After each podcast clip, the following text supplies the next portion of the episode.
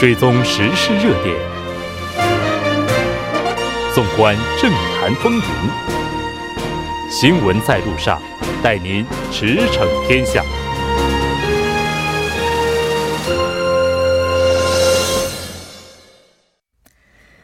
了解最新热点焦点，锁定调频一零点三新闻在路上。接下来的半个小时将为您带来此时此刻主要新闻聚焦分析以及百家谈。广告过后马上回来。您的参与，我们的动力。参与我们的节目，您可以通过手机短信的方式发送短信至井号幺零幺三，每条短信收取五十韩元的通信费用。您也可以登录我们的官网 tbs 点首尔点 kr 收听更多回放。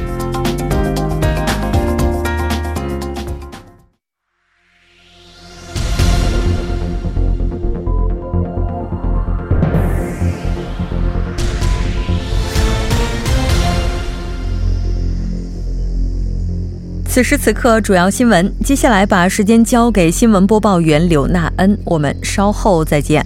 下面是本时段新闻。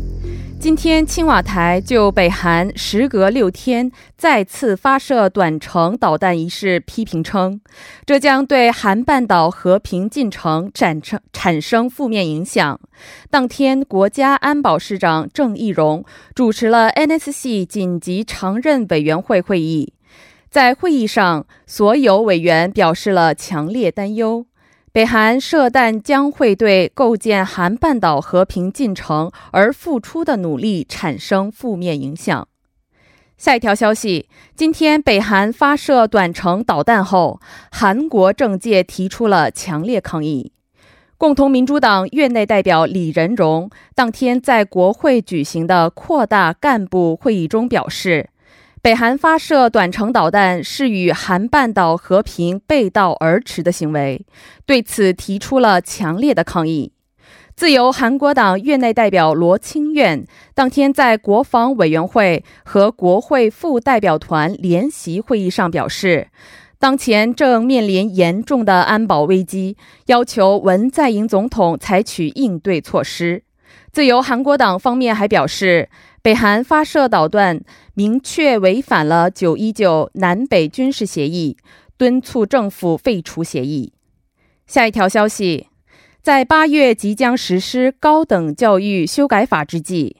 针对部分大学至今未能确定第二学期的教学计划，全国大学总学生会发表了谴责教育部和大学的声明。今天，全国大学总学生会表示，为了保障全国大学生授课权，我们强烈敦促大学和教育部当局采取实际行动。全大网指出，该事件发生的原因是该法律实施前夕，大学没有及时补充教师人员造成的。下一条消息：韩国影片《寄生虫》在越南成为了炙手可热的热影片。奉俊昊执导的影片《寄生虫》六月二十一号在越南上映后，被当地观众评价为韩版好莱坞大片，并且刷新了多项纪录。《寄生虫》在越南上映第一周，跃居票房榜第一位。上映十一天，票房收入达到一百九十五万韩元，一百九十五万美元，超越之前最高票房作品《釜山行》。以上就是本时段新闻。接下来马上为您带来我们今天这一时段的聚焦分析。韩国联参本部消息，北韩于今天早晨再次发射两枚近程导弹。那接下来我们马上就请出来自美国自由亚洲电台的资深记者刘春恒来和大家进行详细的解析。刘记者你好，哎，主持人好啊，各位听众大家好。那我们刚刚提到了，联参本部消息是表示，今天早上北韩市再次发射两枚近程的导弹。其实，今天早上的时候呢，我看到这条消息的推送哈，我以为自己看错了，因为它的那个推送啊，包括这个时间点啊什么的，嗯，和六天前非常像。呃，呃，它是发射的时间、发射的地点，然后呃都很像。呃，它是。早晨五点零六分，然后在五点二十七分，嗯它的高度稍微差一点，哦它是前一次六天前呢是呃五十公里高，嗯然后这次是三十公里高。高度差一点，然后呢，它的射程呢，上一次是四百多公里，这次是两百六十多公里。嗯，这个说明什么东西呢？朝鲜在做一个测试，它是一呃一种呃伊斯坎德尔的这种呃新型的一种导弹。这种导弹呢，假如是它的高度低的话呢，你拦截的时候有相对的非常困难。啊，所以是呃，你可以看到它是从六十公里、五十公里、三十公里，然后慢慢慢慢的在它的高度在呃下跌这叫这个潜射弹道导弹，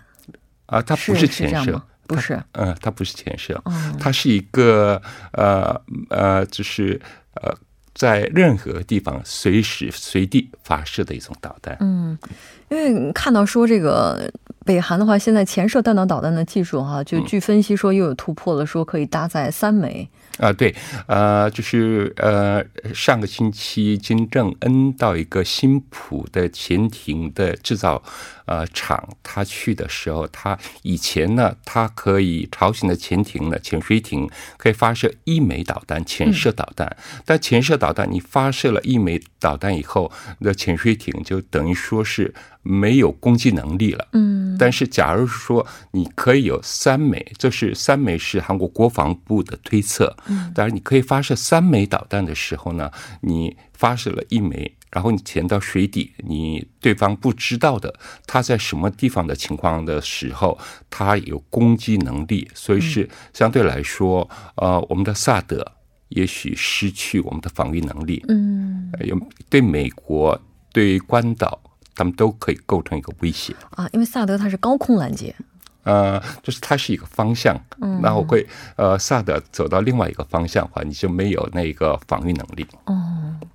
你像北韩的话，就是近一段时间以来，应该说动作非常的频繁哈。嗯然后就不仅仅它这个发射导弹的频率变得频繁，嗯，再包括它对外公开的这些图片，嗯也跟以往相比好像更直接的感觉。还有这个领导人对现场进行视察等等，嗯就是它这个意图到底是什么呢？呃，我想应该有很多意图，就是第一个是呃，在国内可以凝聚军民团结。嗯，啊，就是我们虽然在经济发展、在温饱方面、小康社会方面有一些困难，但是呃，我们在发射导弹呢，可以凝聚一种居民团结的这种团结力量。嗯，然后第二个就是说，呃，它的名号是 KN 二十三，它是呃俄罗斯它发明的一种叫伊斯坎德尔的这种新型的，它是一个全程制导的一种导弹。这种导弹呢，它的就是速度很快，据说是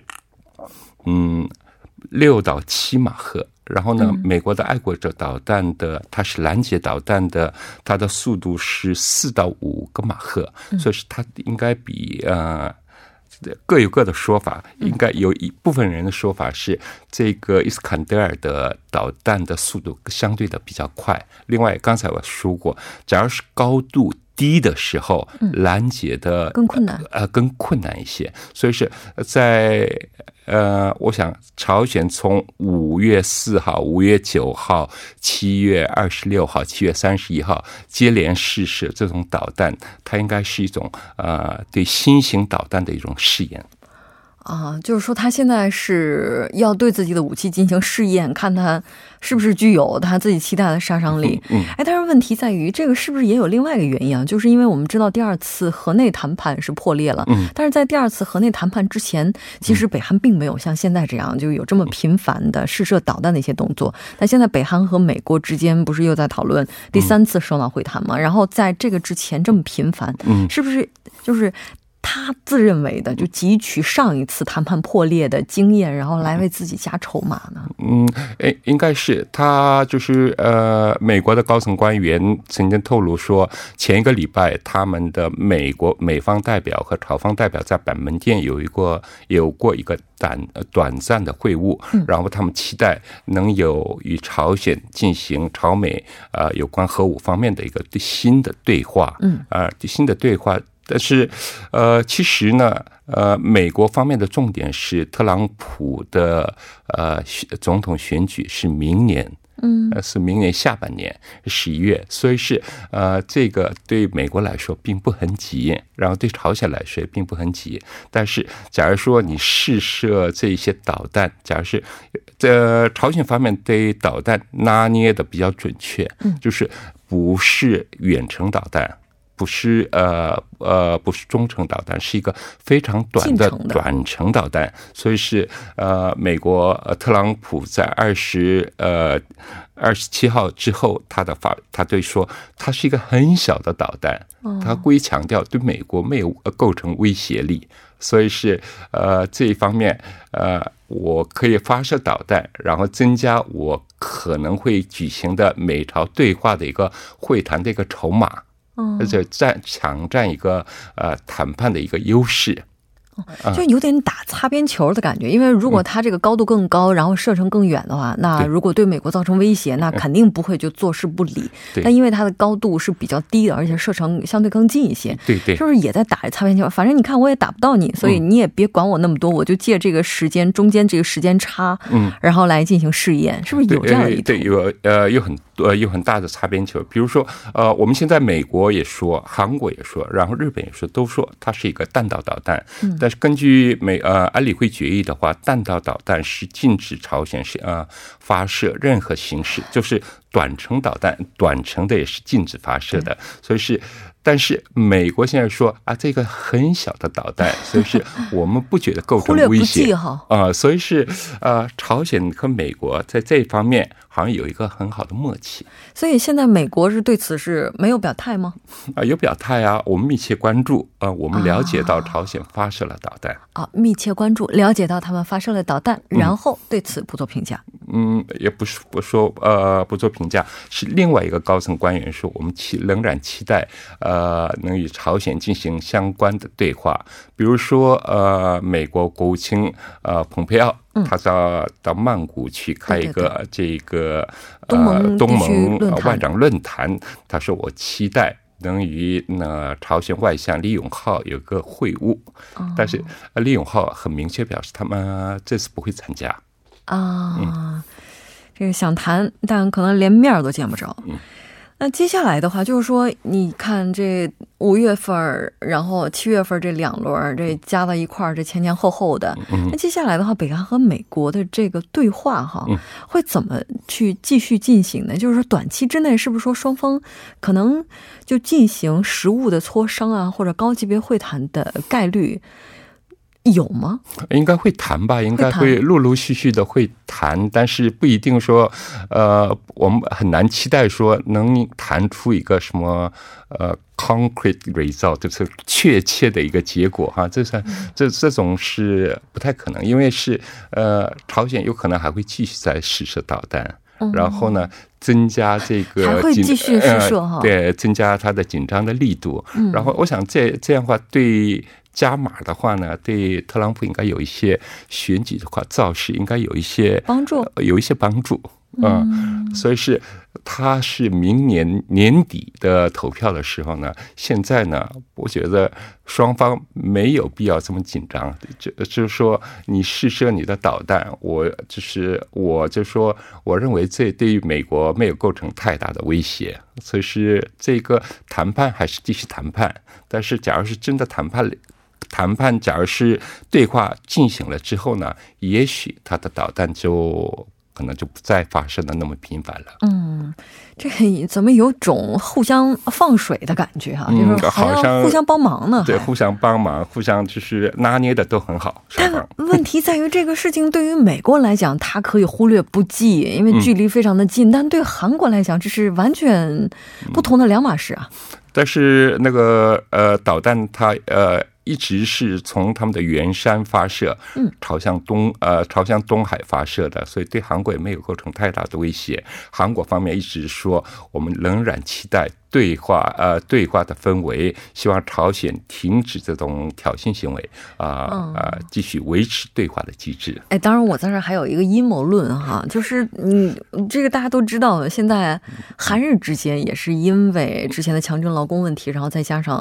呃有这个问题引发的贸易纠纷问题，你说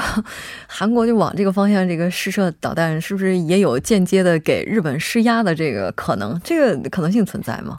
嗯，哦，我没 没有这么想，也不过有人这么说，有人这么说哈。嗯，我我我认为这这个这个可能性很小，因为对日本来说，这个它很大。假如是说，呃，他假我们呃，假如是韩韩国。呃，要呃，日本的相社三菱啊，日本制铁，它呃赔偿的话呢，假如是我们这个韩国这场官司，就是国这舆论官司，我们打赢了的话呢，那中国呢，台湾呢，东南亚那些国家呢，他们都会呃都会起来。所以对日本来说，呃，韩国发起的这次攻击呢，是一个很大的挑战，所以他们是日本也是花了很大的力气来应对，所以是。对，我想这个是双方都很难的一个问题。朝鲜的导弹，我想对那个影响不会很大。嗯，是的。但问题，你像朝鲜这次现在就是导弹的问题，然后再加上昨天我们其实节目当中也提到了，嗯，就北韩也是拒绝了粮食援助问题啊等等哈。对，就是好像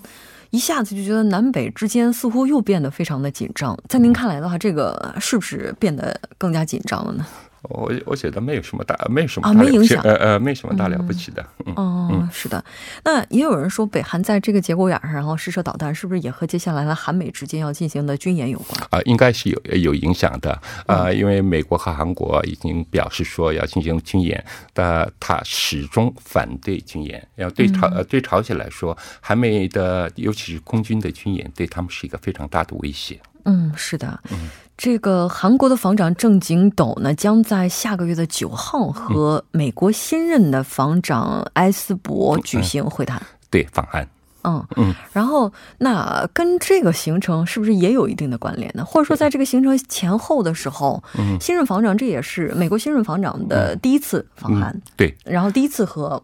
韩国的防长进行会面。那在这个前后，北韩是不是也会有一些其他的举措呢？嗯，现在还没有，所以是我们不能说随便呃呃推断，但是呃不排除呃不排除他们会往后还可能再继续发射几枚导弹。是的，嗯，现在韩国朝野上下今天我们看到也是表达了担忧，然后就如何应对方面也存在分歧。嗯，但是我觉得这里面最重要的是一个那个是罗庆远。啊，罗庆远，呃，自由韩国党院内代表，大，呃，以前大国家党那个他，他就说一个，就是像北大西洋公约组织一样，有一个共同拥有核武器的一种概念哈，就是说我们韩国是不能拥有核武器，我们是半岛无核化的一个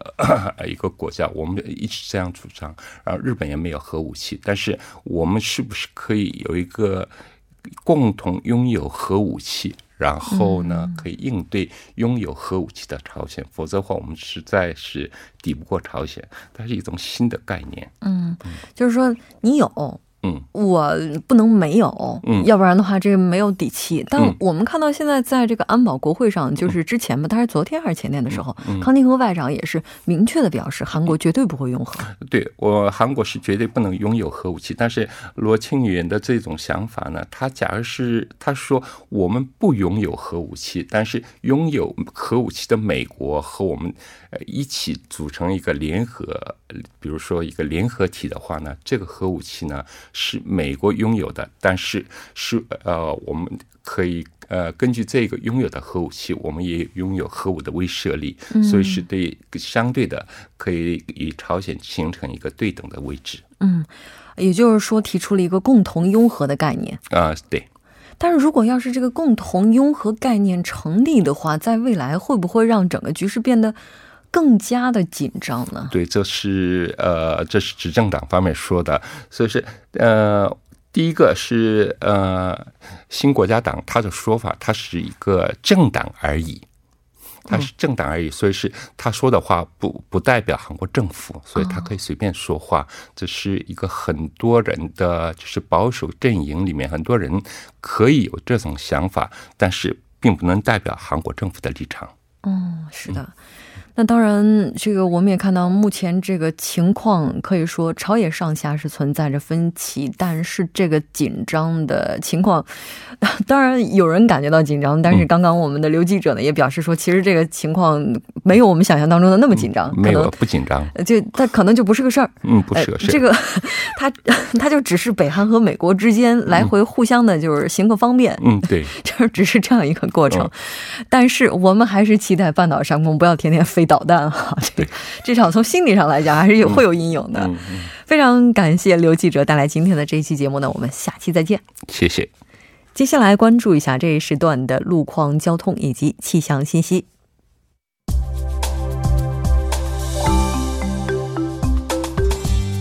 大家晚上好，这里依然是由连燕为大家带来路况与天气信息。现在是晚间七点五十二分，我们来关注一下最新的路面情况。目前汉南大桥南端至北端路段四车道上发生的汽车追尾事故已经得到妥善处理，不过受事故余波影响，后续路段道路拥堵，车辆行驶缓慢。天安至论山间的高速公路天安至论山路段南里隧进出口正在进行道路维修作业，请各位车。车主们谨慎驾驶。下面一则是交通管制消息：八月一号晚间十一点到第二天凌晨五点，奥林匹克大陆汝矣桥至首尔桥区间双方向奥林匹克大陆至汝矣岛入口交叉路将会进行道路设施维修作业。该方向四个车道中两个车道将会进行交通管制，还请各位车主们参考以上信息，提前做好出行计划。好的，我们一起来关注一下天气方面的情况。明天中北部地区从凌晨开始有强风伴有雷阵雨，首尔京畿道江原道中南北部地区上午会有降水天气，南部内陆和东海岸地区有高温橙色预警。全国大部分地区晚间最低气温也都在二十五度以上，请各位听众朋友们做好防暑措施，注意健康管理。来关注一下首尔市未来二十四小时的天气情况：今天晚间到明天凌晨多云，最低气温二十六度；明天白天多云。有小雨，最高气温三十度以上。就是这一时段的路况与天气信息。祝您一路平安，我们明天再见。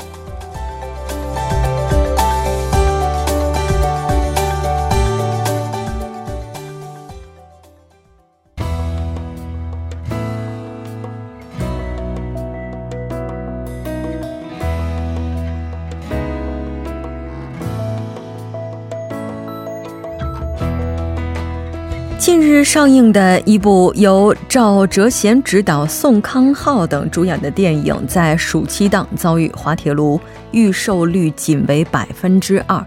据悉，电影遇冷的原因呢，是因为存在歪曲历史争议，就训民正音创制本身引发歧义。目前，电影海外上映的计划呢，也可能会遭遇差池。电影歪曲历史，大家怎么看？我们来听一听。嗨，大家好，我是首尔大学韩国语教育专业博士在读生，嗯，我叫姜帅，嗯，作为一名韩语学习者以及这个对外韩语教师来讲，首先我。不太能接受这个电影的内容。大家都知道，公元十五世纪前，呃，韩语呢只有语言没有文字，它主要以汉字为书写文字。那么世宗大王呢，作为朝鲜王朝的第四代国王，可以说他最伟大的政绩就是在一四四三年创造了韩字，并于一四四六年正式公布于众，称之为“呃训民林正英”。那我觉得这个事实是所有的人嗯都知道的，但是这篇电影呢，它以这个信梅大师为主线来拍，但是我觉得它不能。歪曲这个历史事实样，电影你可以尽情的发挥导演的想象力，但是要基于尊重历史的角度上去发挥想象，然后创造。因为无论是这个文艺片也好，故事片呀，商业片，你要讲究这个真实性吧。商业片你也应该有商业道德，那这种既不尊重历史，又没有真实性不说，还严重歪曲事实。而且我觉得没有商业道德的电影上映的话这不仅仅是对韩国历史对韩国人来来说是一种侮辱和打击。我觉得对于我这种韩语学习者来说也是完全不能接受的。艺术创作高于现实但它的前提呢是基于现实，并且尊重现实。那我们今天的节目就是这些了。栏目监制韩道润，责任编辑董爱颖、张一娜，感谢您的收听。我们明晚同一时间，新闻在路上依然邀您同行。我是木真。